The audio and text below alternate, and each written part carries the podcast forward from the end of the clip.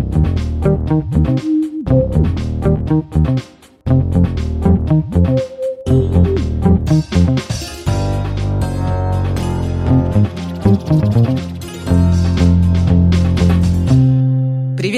Это подкаст «Дневники Лоры Палны» от студии «Терменвокс». Я Маша. А я Митя. И мы целых три года делаем вид, что шарим в true crime е и маньяках. Так, подожди, Митя, это моя реплика, потому что синдром самозванца здесь у меня, а не у тебя. Маша, Маша, какой самозванец? Вот Что ты... Мы выкладываем во всеобщий доступ нашу московскую открытую запись, которую мы записали в апреле, и ни много ни мало в ДК «Рассвет» на глазах у трех сотен человек с гаком. У нас было уже N количество презентаций книги, поездка в Питер, где нас с тобой, напомню, на улице узнали, и вообще не раз узнают на улице. Какой самозванец? Твой самозванец до сих пор не успокоился, что ли? Слушай, я знаю, на что ты надеешься, и, возможно, не только ты, что я, наконец, перестану ныть про свою менталочку. Не дождетесь. Полон А, твиттер этого Я, всего. конечно, шучу и очень благодарна тебе, Мить, правда, что ты это выслушиваешь не только в студии, О. как ты уже сказал, да, третий год, а, но и в офисе как бы вынужден тоже все это слушать. Как будто у меня есть выбор, как бы, да.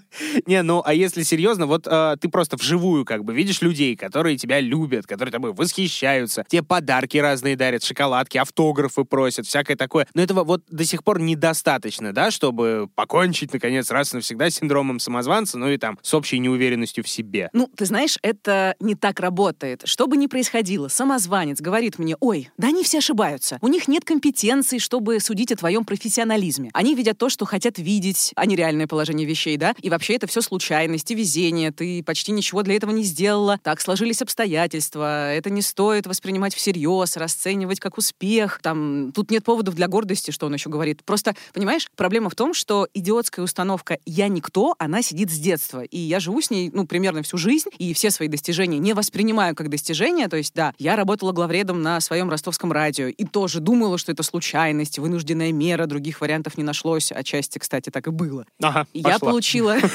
я получила редколлегию. Если вдруг кто не знает, это ну, довольно значимая журналистская награда, означающая признание профессиональное в сообществе. И первая моя мысль была, о, нифига себе, как же мне повезло. Даже не мне, а нам. Премию дали мне и моей коллеге. Она снимала и продюсировала. И в Терминвоксе с некоторых пор я на позиции шеф-редактора, ну и тоже как бы воспринимаю это как вынужденную меру. Как тебе тяжело живется все-таки. Я, не, в смысле, я э, рад за тебя и все такое, но э, как бы вот э, от необходимости за кем-то следить я бы просто вскрылся, наверное, уже. Ш- Что там скажут, миллионы мух не могут ошибаться и так далее. Слушай, ну я тоже не в восторге, и я не могу избавиться от мысли, что я делаю недостаточно, да, привет, культ достигаторства. Делаю не так, мне не хватает навыка, мне нужно многому учиться и все такое. Но я, правда, стараюсь бороться с этим дерьмом. Из депрессии, спасибо таблеточкам и терапии, я вроде вылезла. Теперь есть силы работать, ну, как бы с чем-то еще. И депрессия, понятное дело, она значительно усугубляла синдром самозванца. Думаю, все люди с депрессией меня поймут. А сейчас, конечно, гораздо легче, когда ее нет. И я, спасибо, опять же, терапии, учусь понимать и принимать элементарное, что сравнивать себя с другими нет смысла, только самой собой в прошлом, да, что у меня все-таки есть какие-то компетенции, релевантный опыт, что у меня получаются какие-то вещи, и что свой успех надо просто присвоить. И как бы синдром самозванца, как и общая нелюбовь к себе, сильно отравляет жизнь. И если у вас есть подобные проблемы и вообще любые проблемы, связанные с психологическим состоянием, то я очень рекомендую вам ясно. Это самый крупный в России сервис подбора и видеоконсультаций с психологами. Я искренне считаю, что инвестиции в свое ментальное здоровье самые важные. Психпросвет от Марии, Да, это вот да. это самое важное.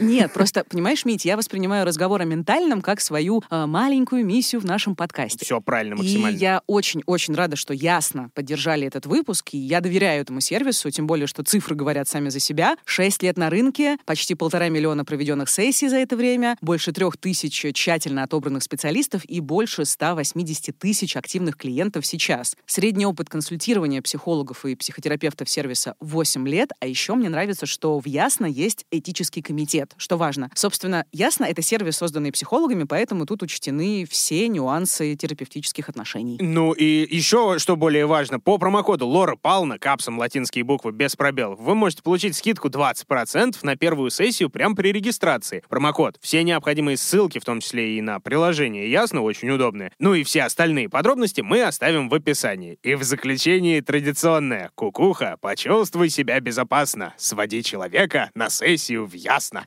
Ух, хорошо. Хорошо пошла. Да-да-да-да-да.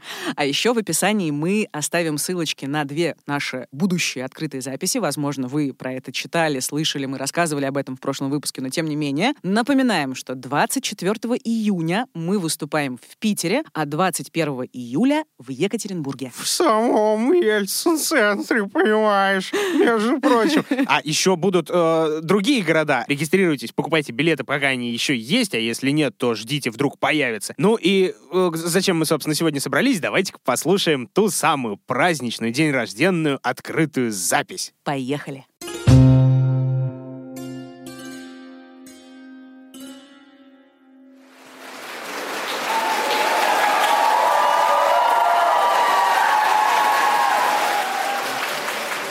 Ну, всем привет. Родные вы наши, здравствуйте. Это невероятно. Я не видела так много людей. Со Ну ладно, видела. Ну ладно, я имею в виду, что мне кажется, что это первая масштабная такая открытая запись. Поэтому, если я буду очень плохо шутить, пожалуйста, примите это. Как данность. Да, Так, собственно, ради чего мы здесь собрались? да, это открытая запись подкаста «Дневники Лоры Палны», где мы рассказываем о маньяках, серийных убийцах и интересных криминальных историях. Меня зовут Маша Погребняк. Да, меня зовут Митя Лебедев. И да, вот. Спасибо. Да, и проводим мы эту открытую запись не просто так, а почему? Правильно, потому что подкасту нашему исполнилось аж три года. И это великолепно. Я не знала, что я доживу. я, я рада, что я дожила. Да, значит, 21 апреля 2020 года, прости господи, мы вышли в люди. Я тут недавно поняла, что как-то мы идеально пристроились, потому что днем раньше день рождения Гитлера, а днем позже день рождения Ленина. Мне Идеально. кажется, это идеально. Очень удачно, да. Я вообще, кстати, когда думал, что сказать по этому поводу, я как-то так понял, что трехлетняя Лора Павловна уже, по идее, может в садик сходить совершенно спокойно. То есть я вот прям представляю картину, да, что вот детки играют, кубики, там, куколки, все такое прочее, и тут дверь распахивается, и да, «А, Лорочка пришла, детей прячем, все, все аккуратненько. Она, так, она с собой дневничок еще так принесла аккуратненький, розовый весь из себя, а там написано так в духе Коневского, и вот мы обнаружили шесть трупов. Такая история. Э, Твои фантазии меня пугают, но да, спасибо, что пришли. Огромное спасибо всем, друзья. Честно говоря, мы до недавнего времени не имели никакого понятия, о чем рассказывать на этой открытой записи, потому что вроде как крутых, интересных и кровавых историй еще очень много. Ну, мы же собираемся дальше работать, жить и все такое. У нас были сложности с тем, чтобы выбрать две истории, уместить их в один выпуск, чтобы это было интересно, чтобы это было не так трешово, как обычно, хотя я, разумеется, понимаю, что у нас не очень получилось. Короче, мы мучились. Но потом мы подумали, что это как-никак праздник, должно быть все лайтово, должно быть все прикольно, легко, весело. Ну, в целом, идеально, да? Э, вот Маша, точнее как, Маша, что для тебя значит идеально в плане праздника? Ну вот я сейчас сижу и чувствую, что у меня дрожит рука. А, я бы хотела, чтобы она перестала дрожать. Надеюсь, это произойдет рано или поздно. И если я не буду лажать, запинаться и ругаться, говорить э, глупости, хотя я, мне кажется, что уже начинаю это делать. Это норма. Все будет идеально. Главное не шутить про Девяткина. Можно, можно про Бирюлева шутить. Это для тех, кто послушал питерскую запись, меня там разнесло. Ладно, вопрос. Что идеально для тебя? Для меня, в принципе, уже все идеально, потому что вот такое вот огромное количество народу. Плюс ко всему, этот выпуск однозначно послушает моя жена, что приятно. Обычно она не слушает, но сегодня у нее выбора нет, потому что она сидит в зале. Это так мило!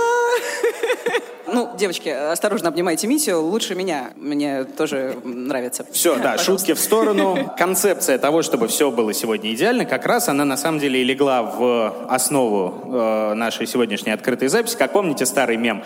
Валентин, сейчас мы после работы стартуем в ларек, мы покупаем две сушеные воблы, кальмаровые кольца и три литра пенного, и это будет идеальное преступление. Так вот, собственно, примерно об этом речь и пойдет. Кто-то даже посмеялся, это хорошо. Да. А ты тут, потому что, я думаю... Мы не были бы собой, если бы у нас не было интриги. Да, и если бы у нас не было красивого вступления, поэтому поехали.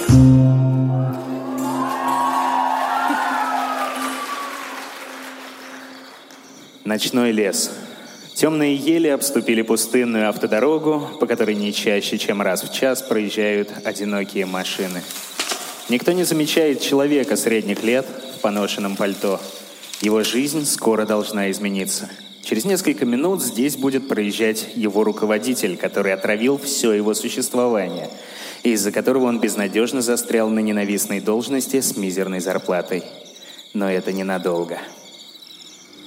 Завидев издалека свет фар, он выбегает на дорогу и машет руками. Машина останавливается. Из нее выходит грузный водитель с неприятным лицом. Но спустя миг брезгливое непонимание в его взгляде сменяется ужасом. Он видит, как в свете фар в руке незнакомца блестит револьвер. И за миг до выстрела он понимает, кто стоит перед ним. Когда тело падает на асфальт, человек подбегает к уже бывшему руководителю и, не снимая перчаток, забирает из кармана его пиджака толстый кошелек, освобождает его от денег и бросает рядом. Все должно выглядеть как случайное ограбление. Никаких отпечатков, никаких следов. Револьвер давно списан, номера сбиты, пули изготовлены кустарно. Отследить не получится. И пока сыщики будут искать грабителя, человек займет новую должность. Все просчитано. Уютная кухня пригородного дома. Сухая женщина безучастно слушает болтовню старой подружки. Она хотела бы оказаться где угодно, но сегодня ей нужно быть здесь.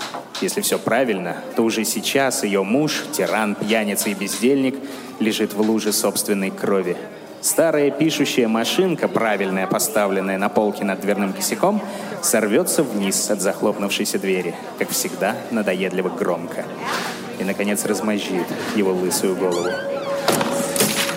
Она придумала этот план уже довольно давно и учла каждую мелочь. Ее нет в доме со вчерашнего дня, и подонок сам станет всему виной.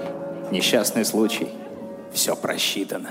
Захудалый мотель на окраине города — Трое небритых увольней смотрят на разложенное на кровати добро. Стволы, сумки, маски. Сверяют часы. Через 40 минут в банке сменяется охрана. На смену выходит безобидный старик с трясущимися руками. Кассирша тревожную кнопку не нажмет, она та еще трусиха. Не пройдет и часа, как они станут богаче, как минимум на пару десятков тысяч каждый. В очередной раз проговорив план, они нервно смеются, чтобы снять напряжение. Два басистых голоса и один нервный высокий смешок. Им есть чему радоваться. Все просчитано. Три уголовных дела на столе у следователя. Дела раскрыты.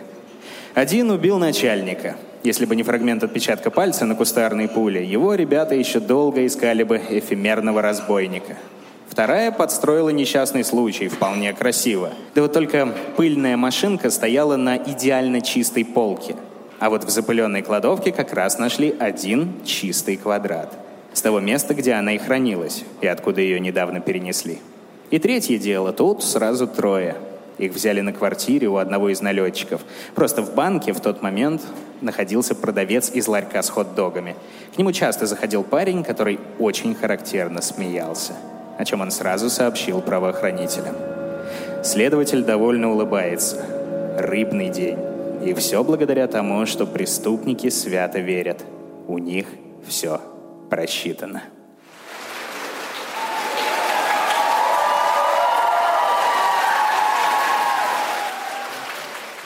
Мне очень нравится, когда в таких историях маньяки серийные убийцы совершают некую совершенно фантастическую глупость, благодаря этому-то они и попадаются. Это самое приятное. Собственно, трушные, притрушные алды Лоры Павловны по-любому помнят второй выпуск нашего подкаста про BTK, убийцу по прозвищу «Связать, пытать, убить», который пару десятков лет жил совершенно припеваючи, и все у него было хорошо. Ну, для всех остальных, естественно, было плохо, но да. А поймали его ровно потому, что он спросил, дорогая полиция, а вот вы по дискете меня отследить не можете случайно? И такие, нет, не можем, конечно. И отследили.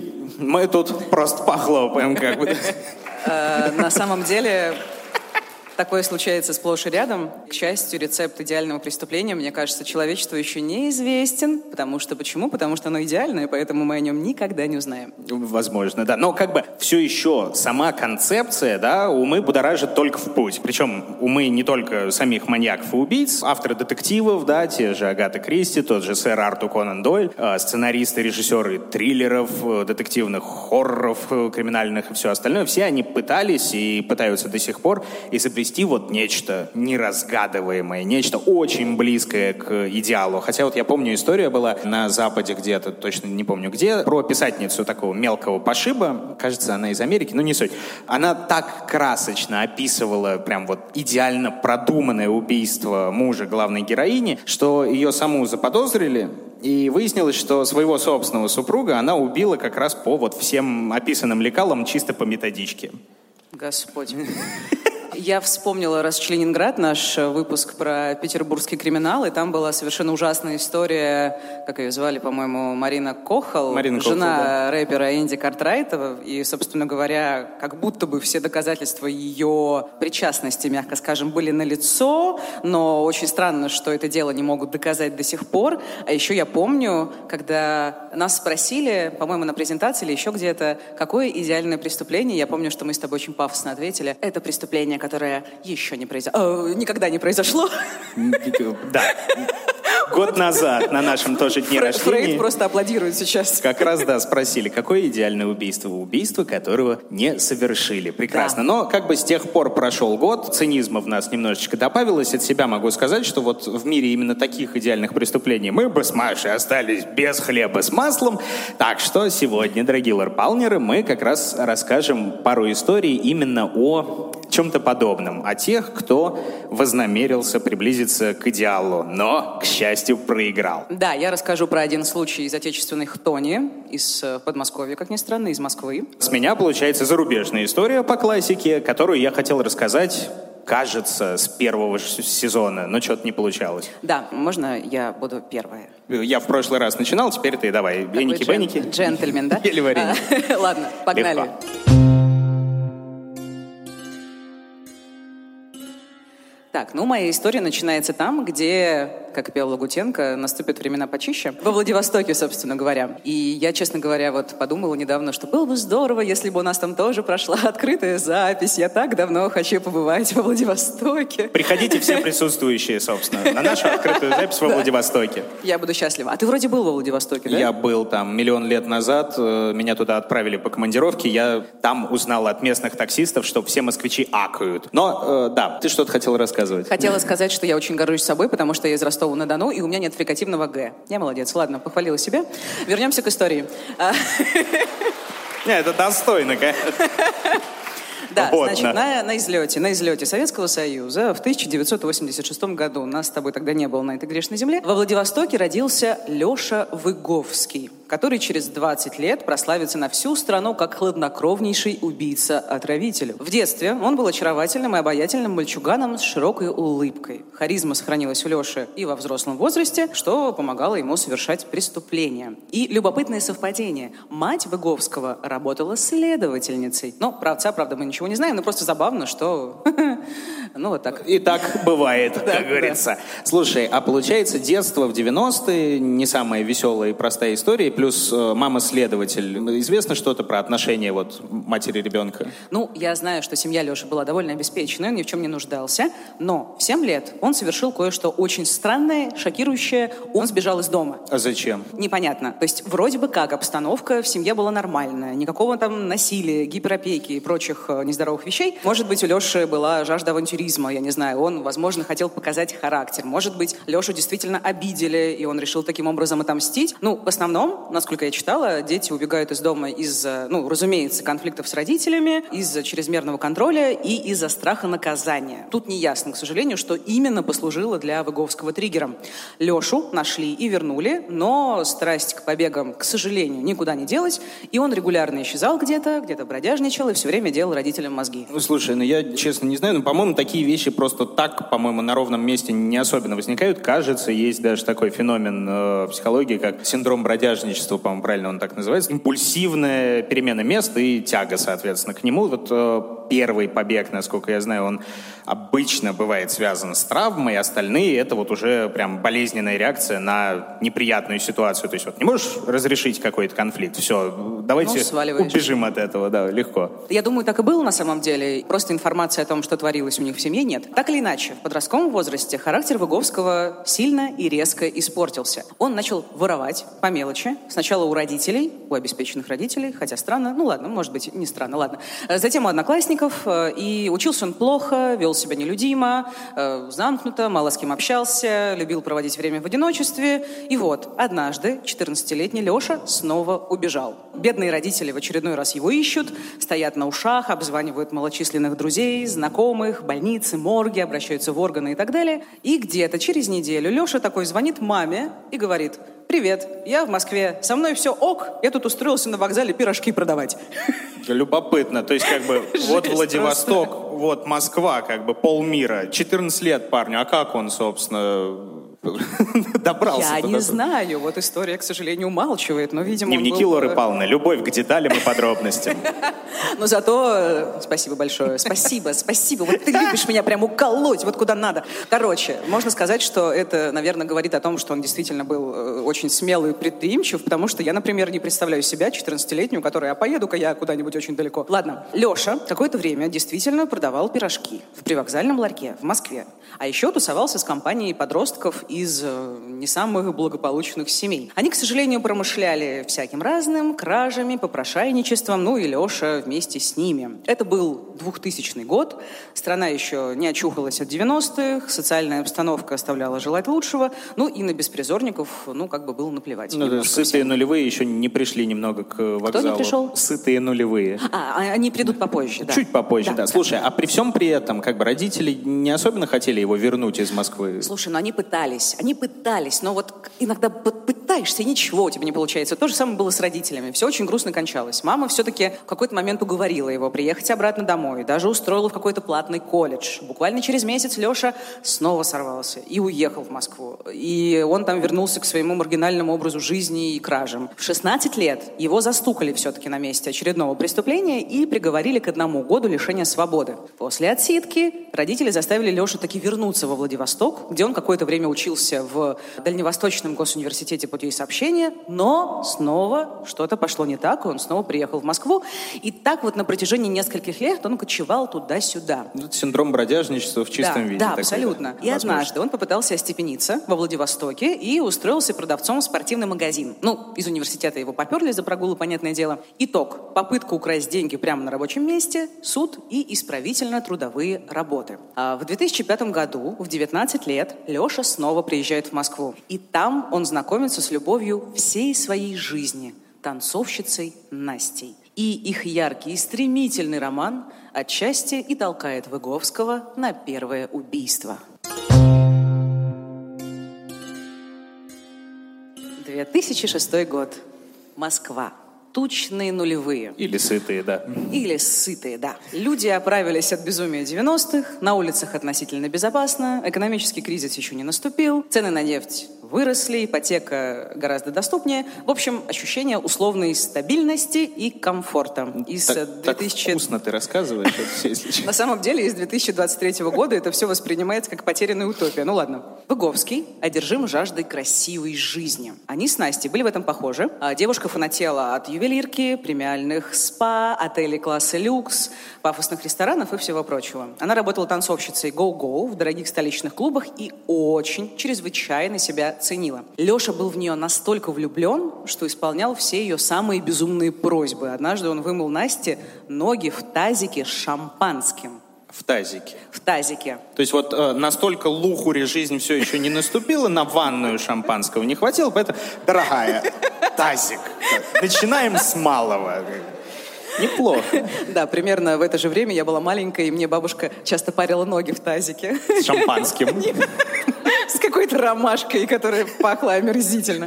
Ладно. Короче, такое ощущение, что у него был нездоровый культ Насти, плюс такой навязанный маскулинный стереотип, что он должен зарабатывать много денег и быть самцом. А еще в одном из интервью Выговский сказал следующее, цитата. «Девушки не любят горил, от которых тянет за километр носками. Мужчина должен уважать свою женщину». Ауф, правильно. Чисто по-мужски. Ну, с последним я согласна, насчет носков, ну, может быть, тоже согласна. Ладно. Но гориллы прям, это топовая история. Нет, но фиксация у него явно была. Он хотел быть идеальным, понимаешь, идеальным парнем для идеальной женщины. При этом работать он, разумеется, не хотел. Хотя, опять же, навязанный маскулинный стереотип, но как бы он его реализовывал по-другому. И он стал думать, как бы усовершенствовать свою технику краш, которыми он продолжал так или иначе заниматься. И изобрести такой способ, который бы гарантировал ему и стабильный доход, и свободу. Леша решил, что идеальное преступление — это угощать попутчиков в электричках алкоголем с сильнодействующими седативными препаратами, дожидаться, пока жертвы заснут, и грабить их. Любопытно. То есть это чисто грабеж пока Да. что. То есть никаких там э, мыслей об убийствах, ничего такого не было. Да, вроде. У Выговского была с собой фляжка с коньяком. Я ее видела, такая пафосная, в кожаном чехле, с тиснением в виде двуглавого орла. И бутылка с газированной водой. И в коньяке, и в воде он предварительно разводил от 7 до 10 таблеток нейролептика азолептина, который в такой адской концентрации вызывает сильнейшее пищевое отравление и может привести к смерти. А воду он брал на случай, если его потенциальная жертва откажется от алкоголя, но будет хотеть пить. Кроме того, Леша носил с собой флакончик со смесью измельченных таблеток, ну, того же самого нейролептика, чтобы при случае подмешать этот порошок в напиток жертвы. Если он не пьет из чужих рук, собственно. Ну, например, да, э, вышел человек на станции покурить, оставил в электричке бутылку сока, пива, воды, чего угодно. Ну и у Буговского есть шанс всыпать туда яд. Ну, надо сказать, это так себе история, потому что незаметно как-то не очень получается сделать. А вот у него получалось. Он поступал хитро. Он заранее знакомился с жертвой, он широко улыбался, ну, как бы он умел включать харизму, он располагал жертву к себе и вел задушевные разговоры. Ну и у других пассажиров просто складывалось мнение, что это милый, безопасный молодой человек, который подсел к случайному попутчику и предложил выпить в честь рождения ребенка. Это была, кстати, его любимая легенда. Он говорил что-то типа «У меня сын родился, я так счастлив, э, давайте отметим, у меня как раз с собой коньячок». Ну и появление детей – тема в российском обществе сакральная, поэтому мало кто оставался равнодушным. Максимально, естественно. Это, э, надо быть очень гнилым человеком, чтобы не выпить за рождение ребенка. Я помню, когда за первым приезжал в роддом, мне охранник сказал, ну что, кто родился-то? Парень, ну пяточки надо обмыть. Да, Так что, по-моему, он не просыхал там на своем КПП, ну ладно. А, Он, э, получается, выбирал каких-то определенных жертв, определенного типажа? Или... Да. Как правило, это были обеспеченные мужчины среднего возраста. Выговский обращал внимание на пассажиров с дорогими мобильниками и в брендовой одежде. Я думаю, дорогие мобильники — это какая-нибудь Моторола. Что там тогда было? А у тебя была Моторола Nokia вот эти вот с, со сглаженными краями. Да. Да. О, ладно. Ой, да, началось. А помните, помните, алды тут, опять Да, значит, возможно, нет. Ну ладно. А, плюс он как-то вычислял потенциально общительных и доверчивых, и делал он это, как правило, на Казанском вокзале. То есть он кого-то себе присматривал и садился вслед за этим кем-то в подмосковную электричку. В январе 2006-го Леша таким образом познакомился с первой жертвой, Александром Холиным, который ехал из столицы домой. Легенда про ребенка, фляжка, и вот Выговский достает из кармана потерявшей сознание жертвы деньги и документы. Жена Александра, Галина, подала заявление в полицию и параллельно сама искала супруга. Ходишь в никуда, идешь, не знаешь зачем. Куда ты идешь искать? Одеваешься. 36 градусов мороза. Этот казанский вокзал вдоль и поперек. Ходила с фотографией, показывала бездомным фотографии. Там был такой проход к туалетам, где в подвал немножко спускаешься, там они грелись. Холод был ужасный. Было тяжело и очень страшно. Через три месяца Холина нашли в окрестностях платформы Кассино. Видимо, на какой-то момент он пришел в сознание, вышел из электрички, но из-за передозировки нейролептиков был в совершенно невменяемом состоянии и пошел куда-то не туда. И концентрация препарата оказалась для него смертельной, и у него, к сожалению, остановилось сердце. Судмедэксперт констатировал отравление. Извините, Тем временем... пожалуйста, а получается, что это была первая жертва, которая прямо именно погибла? Да. А, то есть э, до этого была уже отработанная схема, э, да, но да. просто все выживали. Как да. я понимаю, да, это была именно первая жертва со смертельным исходом. Угу. А, тем временем с банковской карты Холлина было зафиксировано снятие денег. Банк сообщил об этом супруге и даже прислал ей видеозапись с банкомата, где Выговского хорошо видно. И это, конечно, максимальный фейл со стороны преступника, как бы снимать деньги с карты жертвы самостоятельно и не подумать про камеры видеонаблюдения, которые тогда уже начинали появляться. И тут мы, по идее, должны похихикать над провальной концепцией идеального в кавычках преступления, рассказать, как Выговского задержали и перейти к следующей истории, которую Митя жаждет рассказать, но нет. Ну, я почему-то так и да, думал, если да. честно. Что... А, жена Холина передала органам видеозапись, но правоохранители по совершенно загадочным причинам решили, что этого недостаточно для полноценных поисков я, у меня нет слов и так далее. И дело просто было спущено на тормозах, как, к сожалению, часто бывает. Ну, как бы классическая максимальная история. Разоблачить преступника можно было сразу, ну, потому что это правда идиотизм, но что-то, как всегда, пошло не так. Но это еще не все. Выговский в какой-то момент, тоже в 2006 году, вернулся к своему традиционному поведению и абсолютно по-дурацки попался на карманной краже в метро. Его посадили на полтора года, но он досрочно вышел в июле 2007-го. Срок скостили за хорошее поведение. Правоохранители не подозревали, что отпускают на свободу серийного убийцу, который в ближайшие пару лет лишит жизни не один десяток человек.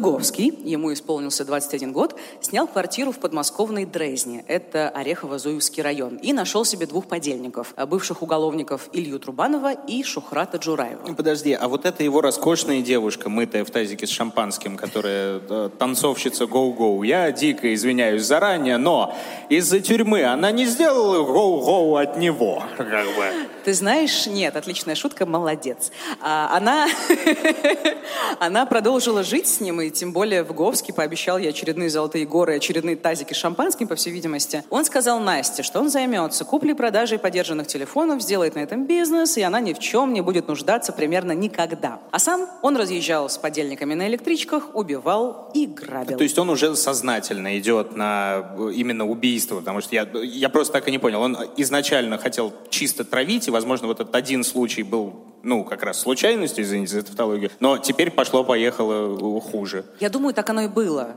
Выговский, по всей видимости, просто не ожидал, что доза окажется смертельной. Но как бы летальные исходы его не смутили. Ему было наплевать, умрет человек или нет.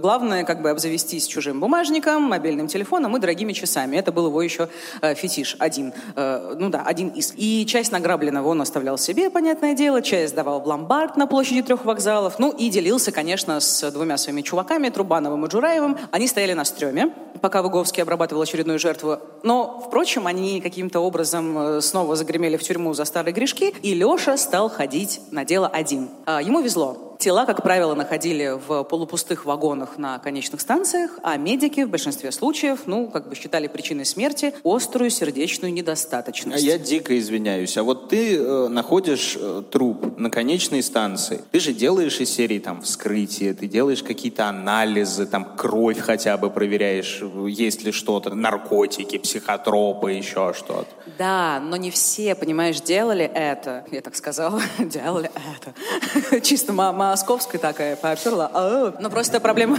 проблема в том, что в те годы этот анализ нужно было ждать месяц. А, ну, что логично. тормозило процесс, да. И многие жертвы оставались неопознанными, потому что их находили без документов. И некоторые правоохранители считали, что не стоит ради таких напрягаться в принципе. И как бы очень грустный факт, часто этих людей хранили в общих могилах под номерами, а потом эксгумировали и идентифицировали постфактум. Ну и уже постфактум находили в крови следы яда. Логично, очень грустно. Да. да. Грустно, реально. Угу. Так, скажи мне, пожалуйста, насколько часто это все происходило? А, вообще жесть, если честно, потому что периодически он это делал каждый день, бывало несколько раз в месяц. Из-за того, что у него было N количество жертв, и он делал довольно часто, ну, в общем, тырил бумажники и так далее. А он приблизился к идеалу красивой жизни, он сорил деньгами, он оставлял щедрые чаевые, возможно, тазик заменил на ванную, он делал Насте подарки, купил себе внедорожник, э, Toyota 4Runner, если я правильно произнесла, если вообще кому-то интересно, и он потратил какую-то э, фантастическую сумму, чтобы его тюнинговать. Э, не знаю, что это, это что-то сделать, чтобы она была еще более пафосная, видимо. И еще один любопытный факт. Выговский был просто помешан на сексе по телефону. Да-да, до Тиндера и дикпиков было и такое. Это те времена. Да-да-да. Это куда мы с Машей пойдем работать, если с подкастингом как не заладится немножко? А, Господи. Спрос есть, я смотрю. Друзья, вы лучшие, ей-богу. Как мы с тобой говорили на прошлой открытой записи, ты будешь тамадой на свадьбах, а я буду подрабатывать сексом по телефону. Хорошо. Великолепно, да. Договорились. В общем, смысл в том, что Выговский настолько сильно фанател, что он подключал эту услугу на каждый украденный мобильный телефон, коих у него были десятки. А Это же дико, извиняюсь, это нулевые. э, Сотовая связь стоит бешеных денег. Да, и просто, знаешь, счета за вот эти интимные разговоры, как потом выяснит следствие, составили больше трех миллионов рублей. Это за два года всего. Наша подписка, кстати, вот вообще э, копейки стоит в сравнении с этим, если что. Я вообще не вижу ничего плохого. И в подписке нашей тоже, да. И в сексе по телефону, но как бы что-то странное есть, э, что как бы уж слишком много времени он на это тратил. Ну, в общем, да, хотя это, э, алло, это секс по телефону, нет, вы не туда попали. Я не туда попал. Вот это вот. Ну, такое. А ты говорила, что не видишь ничего плохого. Ханженство. Ну, я же ханжа. Ты написал мне, что я ханжа, значит, я ханжа. Ну, Давай. такое себе, да, конечно, да. Но, Спасибо. слушай, при всем при том, что вот он мог совершать преступления почти каждый день. То есть в подмосковных электричках довольно-таки часто находят либо мертвых мужчин, либо мужчин в невменяемом состоянии. Это вот вообще никого не настораживает. Хотя... Хотя в, в подмосковных электричках часто находят мужчин в невменяемом состоянии, но черновато, извините, пожалуйста. А, да, очень. Но дело в том, что большинство людей официально умирали от сердечного приступа, поэтому это не очень удивляло, потому что это, по-моему, одна из самых распространенных причин э, смертей. Кстати, стоит сказать, что умирали они, кстати, весьма мучительно, потому что передозировка нейролептиков выглядит так. Сначала человек перестает ориентироваться в пространстве, сознание отключается, наступает мгновенное мышечное расслабление, то есть ты не можешь вообще себя контролировать, лежа, ну, то есть все. Дальше происходит коллапс, то есть острая сердечная недостаточность. А, Она сопровождается резким падением кровяного давления, потом человек начинает задыхаться, а затем у него останавливается сердце. И агония могла длиться ну, до получаса на самом деле. И жуткий факт, один из погибших, Максим Пахомушкин, перед смертью успел позвонить маме, когда он понял, что с ним происходит что-то очень сомнительное. И какое-то время он просто хрипел в трубку. Родители искали его несколько дней, но безуспешно, и в итоге мертвого Максима обнаружили в одной из подмосковных электричек. Но при всем при этом выжившие были. Да-да-да-да-да, это не всегда заканчивалось летальным исходом, но чудом выжившие жертвы, как правило, ничего не помнили. Ну, то есть они не могли даже иногда вспомнить самих себя. То есть вот эта вот адская мешанина алкоголя и нейролептиков, она оказывала настолько разрушительное воздействие на нервную систему, да, что это была, ну, могла быть классическая амнезия. Ну, то есть, э, чисто теоретически это как раз подходит под то самое идеальное преступление. Выжившие, если и есть, они ничего не помнят, а э, мертвым ставят совершенно другую причину смерти. Да. Да-да-да. И, кстати, так как Выговский весьма тщательно отбирал жертв, ориентируясь на дорогую одежду и обеспеченный э, внешний вид, среди них периодически оказывались довольно серьезные люди и даже высокопоставленные чиновники. Например, экс-референт министра обороны, полковник Игорь Несоленый, э, был вот среди его жертв. Э, Выговский познакомился с ним в электричке Москва-Петушки в 2007 Верните мне мой 2007 Несоленый повелся на байку про новорожденного ребенка, согласился выпить коньячка, ну и, к сожалению, скончался до приезда скорой помощи. Ему тоже поставили сердечный приступ, ну, истинная причина смерти выяснилась позже. За два года, с 2006 по 2008, Выговский отравил порядка 30 человек, 17 из них умерли. И он бы продолжал свою серию и дальше, но его схема идеального преступления, конечно же, оказалась совсем не идеальной. В 2008 году в органы с небольшой разницей во времени обратились двое мужчин, которые рассказали похожие истории. Оба ехали на электричке, оба ехали в Подмосковье, оба познакомились с очаровательнейшим молодым человеком, оба согласились выпить с ним за здоровье новорожденного сына, ну и дальше резкое ухудшение самочувствия, потеря сознания, скорая реанимация и все такое. К этому времени дела о странных смертях в электричках все-таки объединили в одно производство, ну и показания мужчин оказались весьма кстати. Они оба все-таки смогли ну, хоть как-то описать преступника. все-таки фоторобот какой-то Ну появился. да, и не только. И Это тоже очень важно. У одного из мужчин тоже украли банковскую карту. Правоохранители догадались запросить у банка отчет о последних операциях, и вуаля! Выговский опять попал в объектив камеры видеонаблюдения в банкомате на Курском вокзале. Да, Выговский опять забыл про существование камер видеонаблюдения. Ну и дальше дело техники. Постоянное дежурство и на Курском, и на Казанском вокзалах, в том числе патрулирование электричек э, этих направлений. Ну и на Казанском вокзале Выговского задержали. Это случилось 2 марта 2009 года. Он заходил как раз в различные поезда в поисках очередной жертвы, вел себя странно, но и совпадал по описанию. И после задержания Выговский пытался уничтожить улики весьма любопытным образом. Он хотел спрятать пузырек с изолептином между ягодиц, но у него не получилось. Подождите, пожалуйста, я не могу не вмешаться. А как он собирался уничтожить их между ягодиц? Я не знаю, может быть, мы недооцениваем мощь ягодиц, но я бы не стала эту тему развивать. Но, Дневники Лоры Павловны, мы недооцениваем мощь ягодиц. А, в общем, Выговский не признал вину, хотя Мне это подбросили Не туда. хочу даже визуа- визуализировать, как бы, что происходило.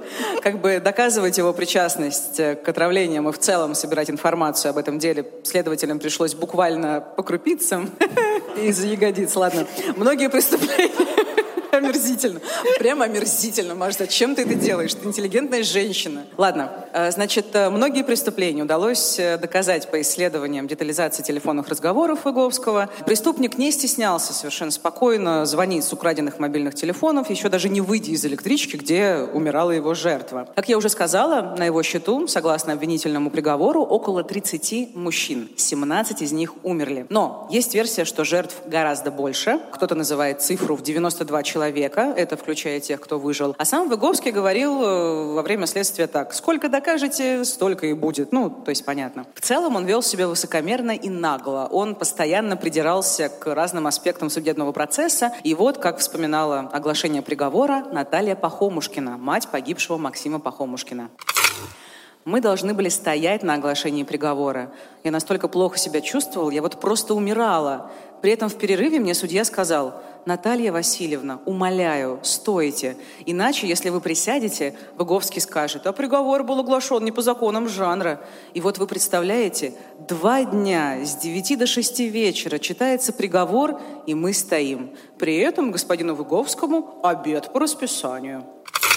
А, Отвратительно. что Омерзительно, да. Так, в итоге ему э, сколько дали? Это было пожизненное, видимо. Нет, нет, ему дали 22 года и 3 месяца колонии строгого режима. Проблема в том, что убийства сочли непредумышленными, то есть типа это смерть по неосторожности. И Я Выговский- просто хотел их усыпить, да, получается? Вот Ну, эту это историю? как понятно, жесть. Выговский уверял, что он якобы не хотел никому такой участи. Я не знал, что люди умирают, оказывается, от конской дозы нейролептиков. Короче, он может выйти на свободу примерно э, лет через 10. Или даже чуть пораньше, если его решат отпустить условно-досрочно. Его пассия, luxury мадам Настя, продолжает ездить к нему в тюрьму на свидание и любит картинно плакать на камеру. Как-то вместе с ней э, в колонию ездили журналисты и засняли этот трогательный процесс. А мама Леши, Ольга Ивановна, такая трогательная женщина, мне искренне жаль, она по-прежнему воспринимает его малышом в штанишках и раз в полгода ездит к нему в тюрьму с теплыми вязаными носками и сушеными яблоками.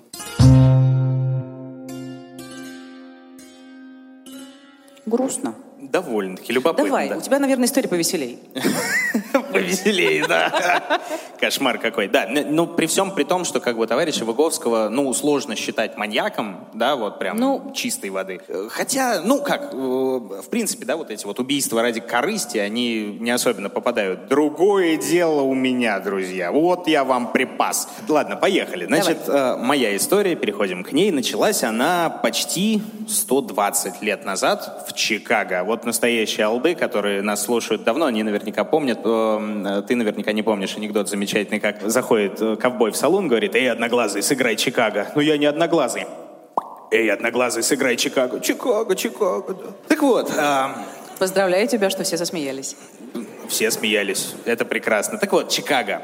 Нулевых, 1900 нулевых, вечно строящийся, вечно шумный, все время перенаселенный, и поток народу нового не скудеет. Но при всем при этом э, там есть место сытой, богатой жизни, совершенно безо всяких проблем и хлопот. Собственно, как раз э, на одной такой семье мы остановимся. Глава дома в прошлом немецкий еврей, иммигрант, а ныне вообще хозяин положения, крупный делец, большой молодец и э, хозяин неплохого такого предприятия, бизнеса в сфере грузоперевозок. И вот у него 19 ноября 1904 года рождается сын, которого решено назвать в честь отца. И вот так начинается жизнь Нейтана Леопольда-младшего. Ну, или Натана. Тебе как больше нравится? Мне Нейтан? пофиг, пофиг. Так и живем. Слушай, ну давай, ты рассказываешь, э, ради бога.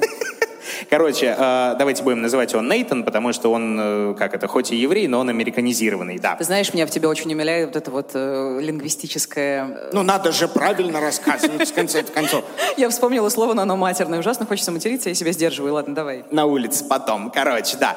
Так вот, парнишка, как и полагается, в богатой еврейской семье растет в ласке, в любви и в главном утверждении собственной исключительности. Тоже была какая-то древнейшая иллюстрация, как вот русская мать э, ребенка встречает из школы и говорит, ты негодяй, ты опять порвал штаны, ты, ты все весь извозюкался, пошел вон, делай уроки и так далее. И как еврейская мать заходит э, к ней э, в дом, получается, толстая, прыщавая, никакой, в очках таких ужасных. Она подходит к нему и говорит, ты ж моя рыбонька. И вот так вот получается как-то, что вырастает. Ну и ладно, это... Подожди, а это был анекдот? Нет, это был не анекдот, это была какая-то иллюстрация в какой-то книжке я это А. прочел, по-моему, по психологии. Так вот. Хорошо, значит, не надо было смеяться. Ладно, хорошо, дальше что? Да, так вот, а, почти все а, материалы про это дело в один голос говорят, что вот этот вот маленький Леопольд рос э, чрезвычайно умным, чрезвычайно сообразительным, чуть ли не вундеркиндом, потому что первые слова он свои произнес аж в 4 месяца. А Это ненормально, да? Я просто не знаю, как? когда дети начинают говорить.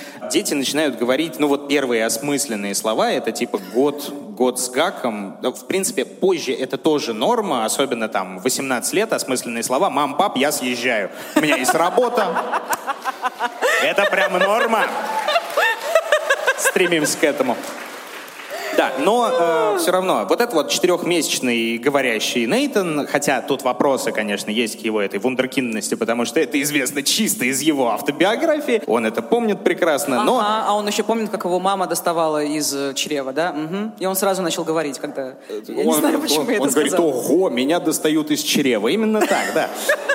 Но все равно большой молодец. Учится Ладно. он шикарно, знает он много, говорит чуть ли не на десятки языков относительно свободно. Кайф, гордость родителей. Но со всем остальным складывается не очень классическая история для вот юных вундеркиндов, потому что с другими детьми общаться нормально он не умеет, подвергается всеобщему буллингу, а что ты такой умный, и за то, что он плюс ко всему еще и не шибко красивый, к сожалению. О, чертов буллинг.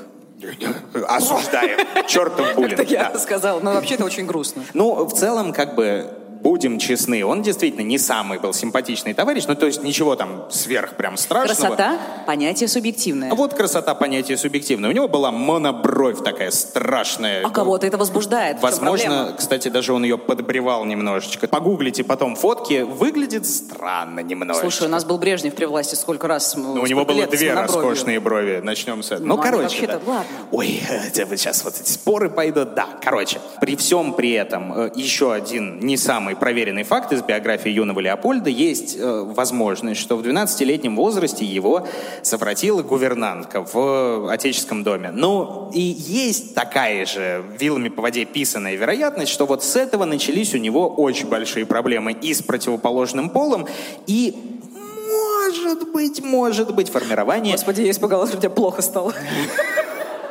Может быть, формирование э, нетрадиционной ориентации для довольно традиционной семьи богатых чикагских евреев. Вот так вот. Говорить нетрадиционная ориентация уже не модно. И Я говорю в контексте 1900 каких-то там годов, Ладно, как и хорошо. всю, каждый день моей жизни. Так вот, точных признаний его личных я не встретил. Очень многие этим манипулируют безумно, но э, ну, и как бы и времена были тогда такие, что камингауты были чреваты, скажем так. И все же, один друг у Леопольда есть. Недалеко от его дома располагается имение семейства Лебов. Тоже богатых евреев. Правда, Леб старший не предприниматель, он юрист. Тоже довольно классическая профессия. И один из его четырех сыновей, Ричард, вот он тоже умен не по годам максимально. Был он, кстати, всего на полгода младше Нейтана Леопольда. Родился он летом 1905-го. Выдающиеся способности, крайне требовательные няньки-репетиторы, вечно натаскивающие все время,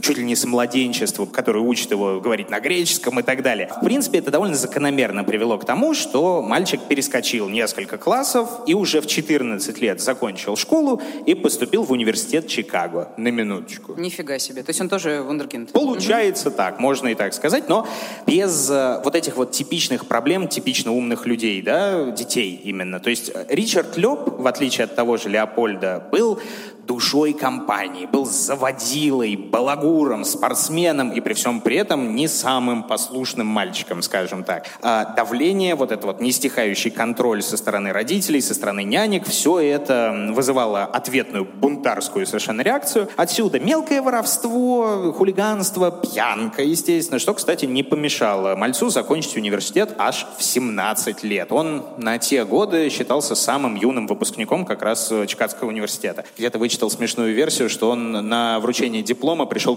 пьяный, почти как я. Ты тоже пришел пьяный на вручение диплома? Я не пришел, нет. Я был настолько, что не пришел. Ты рассказывал про Леба, да, еще одного вундеркинда, Леб, Ричард, да? Я даже запомнила имя. Как он связан с Леопольдом? Вот. Они по одной версии друг друга шапочно знали, потому что жили недалеко друг от друга, а, но гораздо ближе они как раз познакомились именно вот в университете, так как мы помним, что да, Нейтан тоже был довольно умный, и он поступил туда в 1920 году, ему было, правда, 15 лет, э, чуть постарше получается. То есть самым э, юным он уже не считался.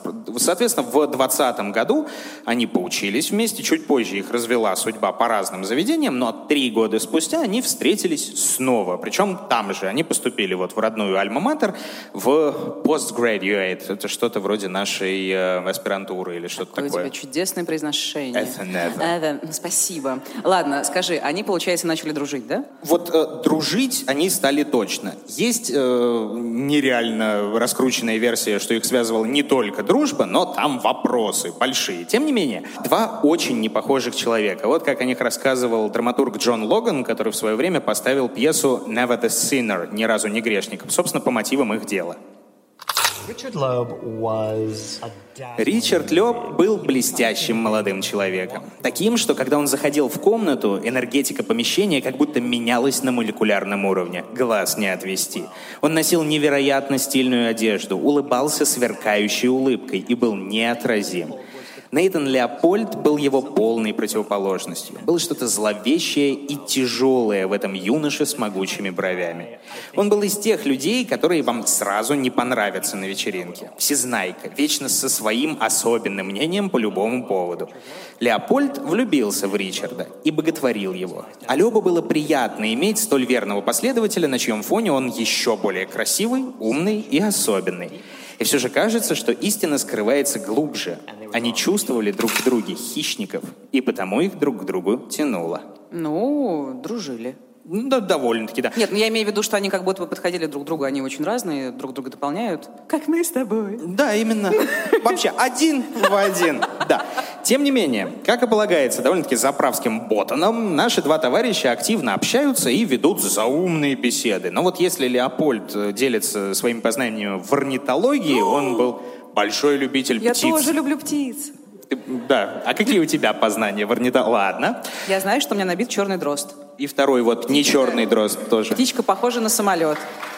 Ладно, а черный дрозд это потому, что есть такая песня Beatles Blackbird. Blackbird, видишь, я тоже могу говорить на английском языке. А bird это дрозд, да, в итоге перевод? Blackbird.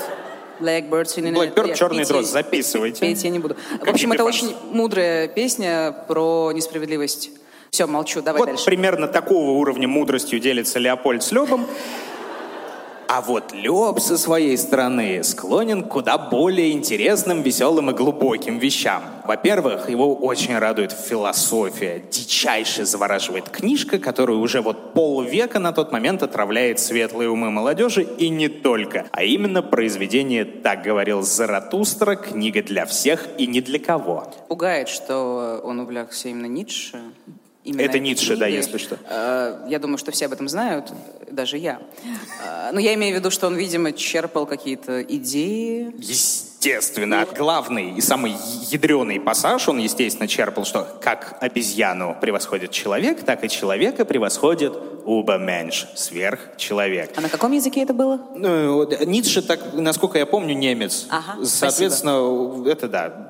По-моему, немецкий. Так вот, а, то вот сверхчеловек, тот, кто прошел, опять же, по Ницше все три этапа трансформации от верблюда, который тащит на своем горбу устаревшую, закостенелую цивилизацию, э, традиции, ограничения. После этого он проходит через льва, который от всего отказался, над всем возвысился, и до ребенка, который, как чистый лист, готов ко всему, открыт ко всему, а значит и сам способен создавать все, создавать новое, формировать законы бытия собственного и законы мира в целом.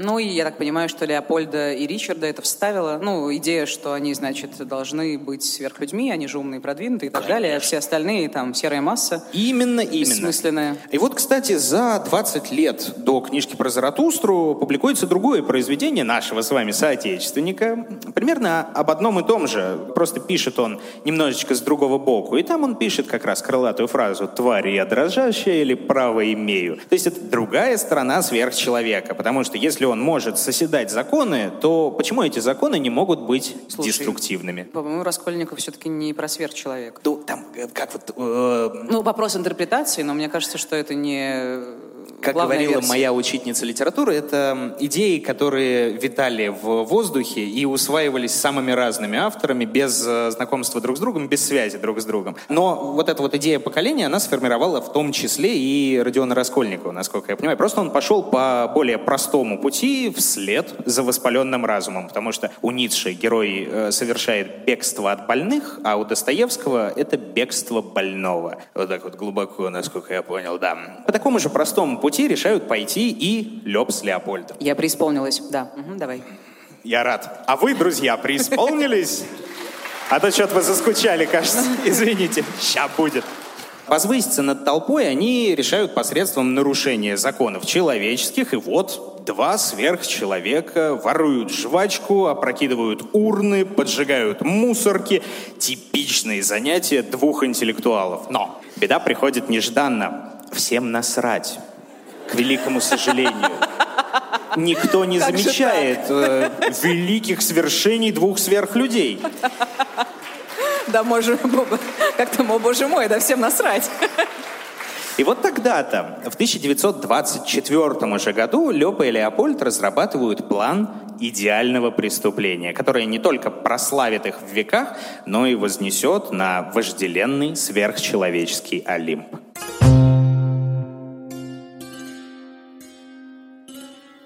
Довольно шустро парни, которым я, кстати, напомню этим двум сверхлюдям, им было 18 и 19 лет, перебирают они возможные правонарушения и останавливаются на наиболее диком, наиболее страшном, а именно на убийстве, как самым страшном попрании человеческой морали получается. Простое убийство случайного прохожего — это не то, что низко, это мелко, как минимум. Да? На- Нападение на того, кого не хватятся, тем более, это вообще не канает. Им нужно совсем другое. Дело должно стать громким, но нерешаемым. При всем при этом их никто не должен поймать. И по одной из версий с подачи Леба поступает предложение о похищении ребенка с последующим убийством. Ну, то есть, чтобы привлечь к себе максимальное внимание. максимально шумиха действительно будет, тем более намеревались они похитить кого-нибудь из очень состоятельной семьи. Семь месяцев они оттачивают вот этот вот поэтапный план, как заманить жертву, как обеспечить логистику, как убить, как избавиться от тела. Самое главное, как замести следы. Последний и самый важный пункт. Туда, собственно, входил еще и обманный маневр. От родителей похищенного нужно было обязательно потребовать выкуп. То есть общение шантажисты намеренно делали до нельзя сложным, воз- невозможным. Скорее всего, еще и потому, что деньги им самим не особенно были нужны. Ну, то есть, просто было важно убить, совершить убийство. Да, убийство само Просто в себе как концепция, идея. как концепция, как версия, как цель. Да, э, и вскоре была выбрана жертва. Вариантов было немало. Парни искали среди учеников Гарвардской школы для мальчиков, там же, где учился сам Нейтан Леопольд. И, наконец, остановились они на Бобби Фрэнкси, 14 лет. Внимание, это был троюродный брат Ричарда Леба. Он еще и через дорогу от него жил. Он знал об этом? О, да, естественно, он это знал. Леб точно знал, что парень из очень богатой семьи, у него батя заведовал фабрикой часов собственной, у него были миллионы долларов на счету, а сам Бобби несколько раз к ним приходил, играл в теннис э, у Лебов. И был он не то чтобы, вот знаете, вот таким изнеженным, богатеньким хлюпиком, да, но он был все-таки достаточно слабым, чтобы не дать достаточного отпора двум взрослым интеллектуалам. Слушай, ну, омерзительно, конечно, звучит. Но в смысле они натурально выбрали слабого специально для того, чтобы точно обезопасить себя от сопротивления. Ну, конечно, в том числе и часть плана, и не только. Еще одна часть плана была э, в жертве, которая изначально склонна доверять своим похитителям и мучителям. Так вот, когда все приготовления были закончены, все необходимое было закуплено, запасено, заказано, что именно дальше обязательно перечислю, а, убийцы приступили к плану. 20 мая 1924 года Леопольд заселился в мотель под чужим именем, арендовал машину и открыл счет в банке, вроде как для того, чтобы положить туда, получается, выкуп. Вместе с Лебом они поехали к школе и на полпути к дому обнаружили как раз Бобби Фрэнкса. Предложили под подвести. Тем более Леб хотел с ним очень обсудить теннисные ракетки. Ну, то есть они изначально использовали его как бы доверчивость, предрасположенность, какая-то тема, которая была всем близка и так далее, бла-бла-бла. Очень часто такое происходит. И это работает, да, к великому сожалению. К сожалению. Ну, то есть э, изначально он отказывался, Бобби, потому что идти недалеко. Но Леб его убеждает, и все же мальчик садится в машину на переднее пассажирское, рядом с э, водителем, под одной из версий, по наиболее распространенной, за рулем был именно Леопольд, а вот Леб сидел сзади. И когда автомобиль сворачивает не туда, и мальчик только-только начинает беспокоиться и что-то подозревать, сидящий сзади Леб достает стамеску и несколько раз бьет Бобби по голове. Затем перетаскивает его назад, душит кляпом. В считанные минуты мальчик погибает. А Лёб пересаживается вперед, и всю дорогу до городских окраин, плюс еще 40 километров за городом, машина едет с телом ребенка на заднем сиденье, получается. Слушай, никто их не замечает. Естественно, их никто не замечает, потому что план в том числе был рассчитан на то, что они едут по безлюдным дорогам, и к тому же они прикрыли тело каким-то старым халатом, насколько я помню. К тому же уже начинает смеркаться, то есть и так практически ничего не видно. К наступлению темноты они доезжают до озера на юге Чикаго. Там парни относят тело к старой водоотводной трубе, раздевают мальчика и обливают соляной кислотой.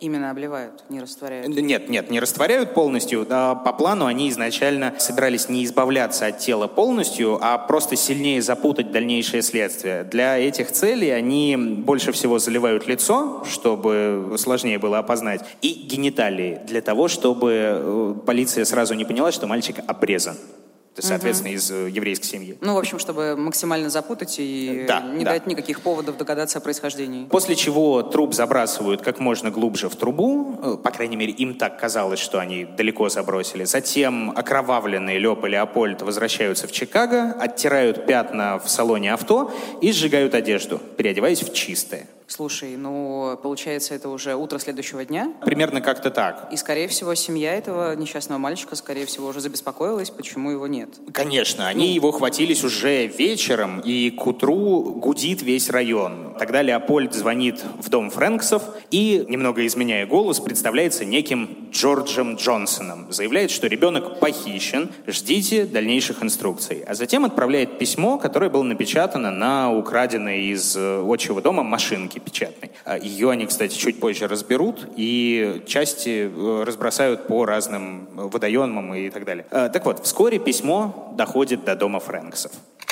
Дорогой сэр, как можно скорее проследуйте на железнодорожную станцию. Дойдите до конца платформы и держите пакет с выкупом наготове. Отыщите глазами большую красную кирпичную фабрику, располагающуюся сразу к востоку от путей. На ней будет черная водонапорная башня с надписью «Чемпион».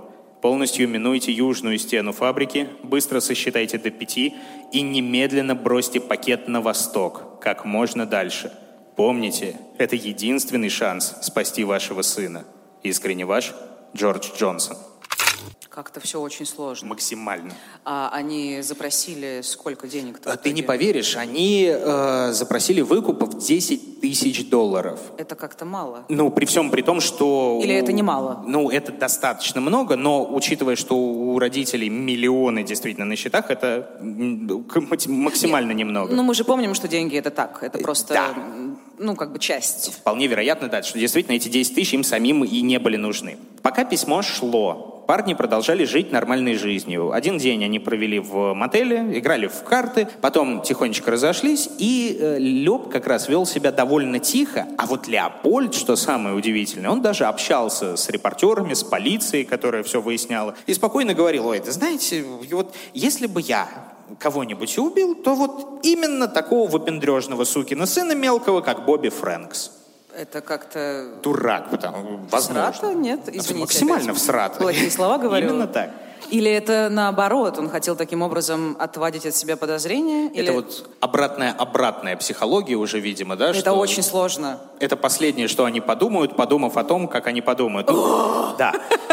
Возможно, именно на то и был расчет, что ему ну, никто и не поверит, и даже не прислушается. Тем временем расследование началось крупное, дело запахло жареным, будь здоров как, и на розыске были брошены все силы, от полиции до гражданских. И вот обходчики путей на юге от города случайно приближаются к той самой трубе и с ужасом обнаруживают, что из нее что-то торчит, а точнее пятка человеческая. Не так далеко убийцы, в общем, забросили тело, и просто в темноте они не заметили, что его видно с улицы. Прибывшие на место полицейские, следователи, они находят еще кое-что любопытное прямо рядом с местом преступления.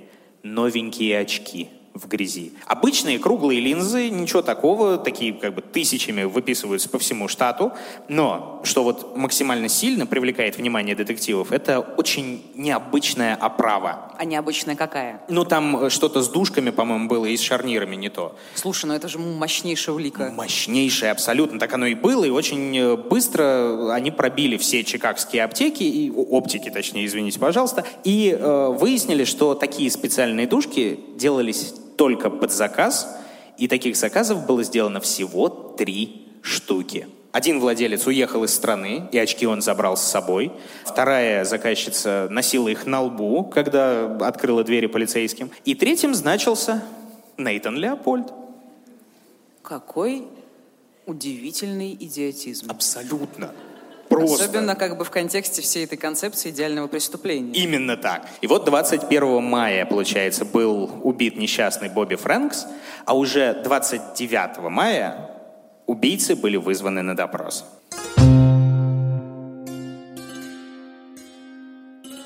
Мне что-то все про деньги интересно.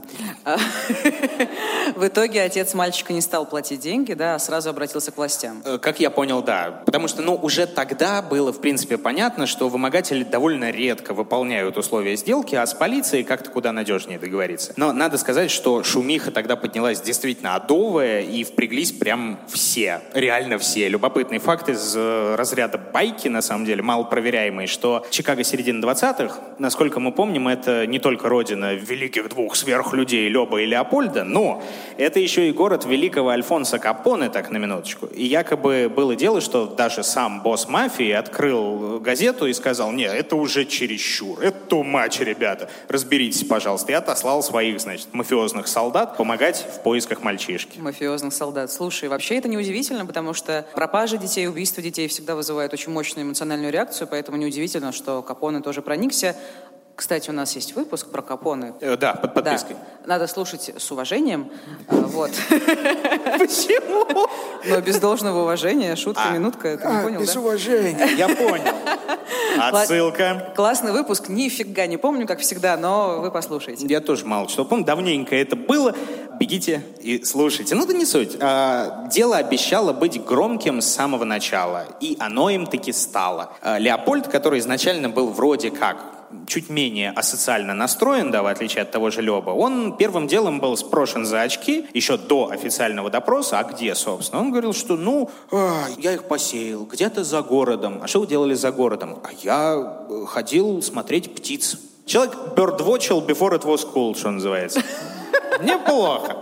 Когда полиция смекнула, что Леопольд по-любому действовал не один, э, вместе с другом, то вызвали и Леба. Тот набирал на алиби, что тогда вот как раз в день убийства они вместе с Леопольдом поехали цеплять каких-то, значит, барышень, но алиби что-то не сложилось. Были огромные э, количество свидетельских показаний, ничего не складывалось, все расходилось, все затрещало по швам, и все. И они, наверное, сознались, потому что поняли, что это ну, ну смешно. Ну, отпираться, да, бесполезно. Причем первым, судя по всему, раскололся именно Леб, как э, удивительно, но апологет всей этой идеи про сверхчеловечество и так далее. И основная движущая сила в их паре. Но вот что характерно, в первую очередь он попытался все скинуть на подельника. Красота, сверхчеловеческий поступок. Ну, это Леопольд все придумал, подлый трус, все он сделал. И даже вот я, я вел машину, Леп, я вел машину, а вот Леопольд сидел сзади, бил стамеской, лил кислоту и вообще негодяй. Слушай, какие вообще мерзкие парни. Абсолютно. Если что, я рассказывал, что, возможно, скорее всего, было с точностью да наоборот. А, но, как бы да. Даже сам, кстати, Леопольд брал на себя вину, что это действительно я все сделал, хотя много-много позже он признается, что э, все взял на себя, лишь бы мать Леба не чувствовала себя матерью убийцы. Ну, тоже звучит как-то неубедительно. Да, проверять мы это, конечно, не будем, да. И вот два высокоинтеллектуальных дурака предстают перед судом. Случай вопиющий. Он сразу же попадает во все газеты, во все журналы. Пишут о нем не только в Чикаго и не только в штате, не только во всей стране. Дело даже привлекает внимание зарубежных товарищей, в том числе еще одного нашего соотечественника в своем очерке «Мое открытие Америки» его упоминает небезызвестный В.В. Маяковский.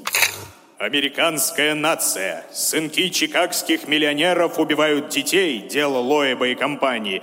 Из любопытства суд находит их ненормальными, сохраняет их драгоценную жизнь, и ненормальные живут заведующими тюремных библиотек, восхищая сотюремников изящными философскими сочинениями. А защитники рабочего класса, дело Ванцетти и, и других товарищей, приговариваются к смерти, и целые комитеты, организованные для их спасения, пока не в силах заставить губернатора штата отменить приговор.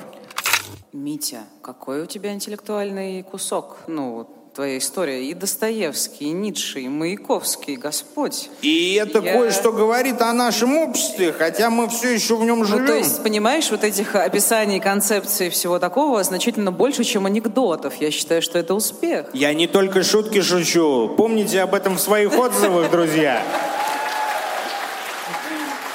А, только, знаешь, напомни, пожалуйста, кто такие Сако и Ванцетти? Я забыла, кто это. Э, короче, смотри, вот э, дело Ванцетти и других товарищей, о котором говорит Маяковский, он, естественно, не мог сказать, потому что американцы бывают буржуазные, бывают рабочие, да, как в пропагандистских плакатах указывается. А Бартоломео Ванцетти и Никола Сакко, два активиста итало-американца, они отправились на электрический стул совсем недавно, незадолго вот до этих дел, за недоказанное убийство. И до сих пор непонятно, совершили ли они его или нет. Еще отмечу, вот как изящно Владимир Владимирович э, игнорировал нормальную транскрипцию фамилии Леба, да? Э, Фух, он ты написал... Маяковского имеешь в виду, слава тебе, Господи. Нет поздно, Ромаль. Ну, ей-богу. Если кто услышал, да, он говорит, дело Лоеба и компании. Оно так пишется по-английски. Ло, еб. А зачем советскому поэту разбираться в английской транскрипции? По-моему, это идеальная строчка для Маяковского. Так вот, просто да. переписал из газеты, на самом деле. Вот как видел, так и норм. Лоеб. Да? Или лоеб. Ладно, слушай. А...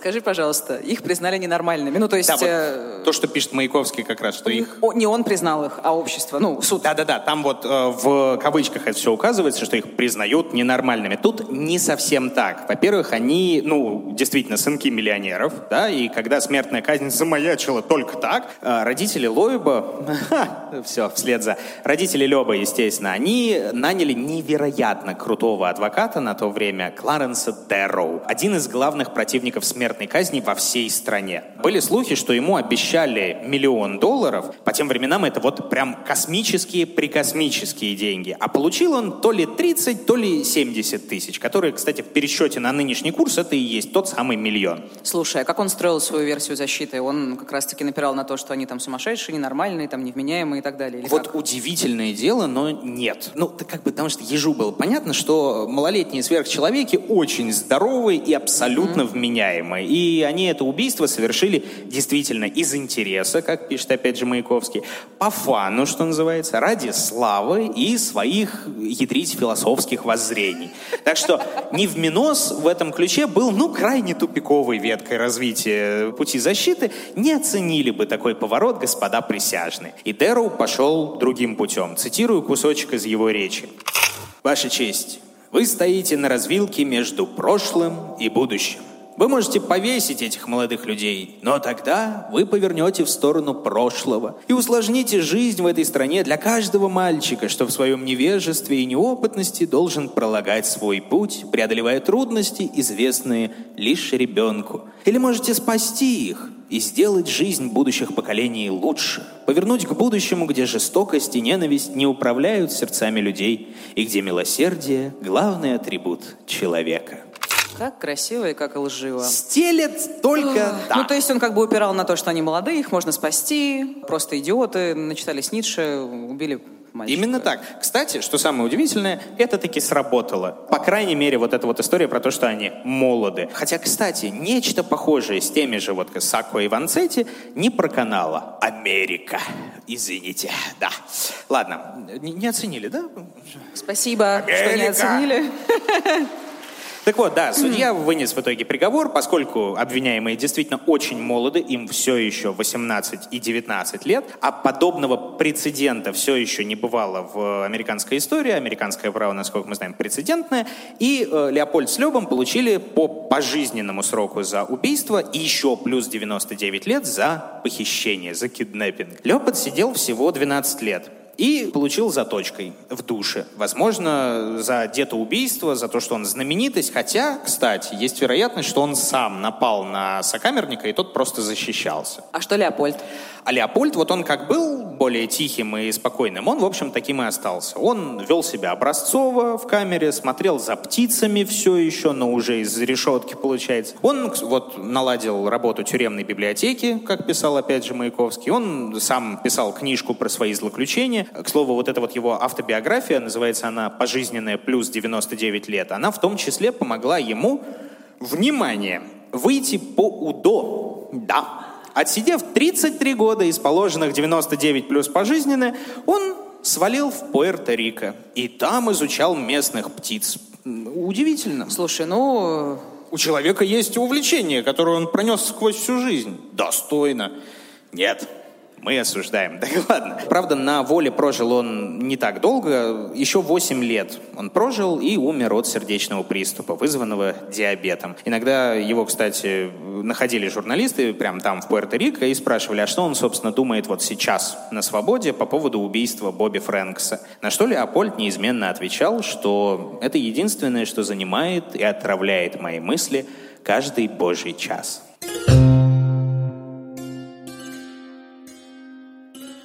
То есть он как будто бы раскаивался. Ну, якобы, да, как будто бы. Мы ему как бы верим. Напоследок я буквально в двух словах скажу, что дело Леопольда и Леба, несмотря на одно единственное убийство, оно было наречено преступлением века уже тогда. А сами они попали в список самых опасных душегубов за всю историю США, хотя как бы преданные Лора Палнера знают, что были люди куда пострашнее. И немногие из наших выпусков Лоры Палны попали в этот список, в отличие от Леопольда и Леба. А по их истории писали книги, снимали фильмы документальные, художественные. Некоторые, кстати, особенно отбитые товарищи, вдохновлялись их попыткой как раз-таки идеального убийства. Собственно, про пару британцев, Майру Хиндли и Иэн Брейди, да, мы рассказывали в выпуске «Убийцы с болот». Если слушали, прекрасно, не слушали, послушайте. Но, к сожалению, на их счету куда больше жизни, и так получилось, что они, да, приблизились к идеалу куда ближе. Хотя, если честно, мне в очередной раз хочется сказать, что идеальное преступление — это несовершенное преступление. Ну и раз уж у нас день рождения, я хочу загадать желание от дорогой Лоры Палны. Я бы хотела, чтобы был мир на земле. И чтобы, друзья, все ужасы этого мира, лично в вашей жизни, ограничивались только тем, что вы слышите в нашем True Crime подкасте. Который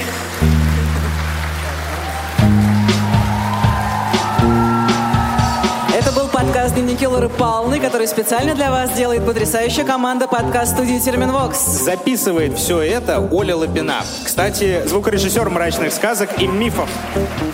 Монтирует это все и приводит в божеский вид звукорежиссер Тимофей Сулимов. За встречу гостей, саунд-дизайн, мерч и многое-многое другое отвечает офис-менеджер студии Мару Петухова и продюсеры Терменвокса Лера Кудрявцева, Глеб Фадеев. А также руководитель студии «Человек, который делает вообще все» Аня Мусатова. Шикарные картинки и вот эта обложка, которая за нами, плод творчества дизайнера Лизы Семеновой. А соцсети с интересными постами и вашими любимыми смешными видосами делает Саша Лободина. За помощь в организации всего мероприятия мы сердечно благодарим Андрея Эдисона. И отдельное спасибо по традиции бывшему генеральному продюсеру студии Терминвокс Кристине Крыжановской. И спасибо всем вам, потому что без вас этого не было. Меня зовут Маша Погребня. Меня Митя Лебедев. Будьте осторожны. И будьте счастливы.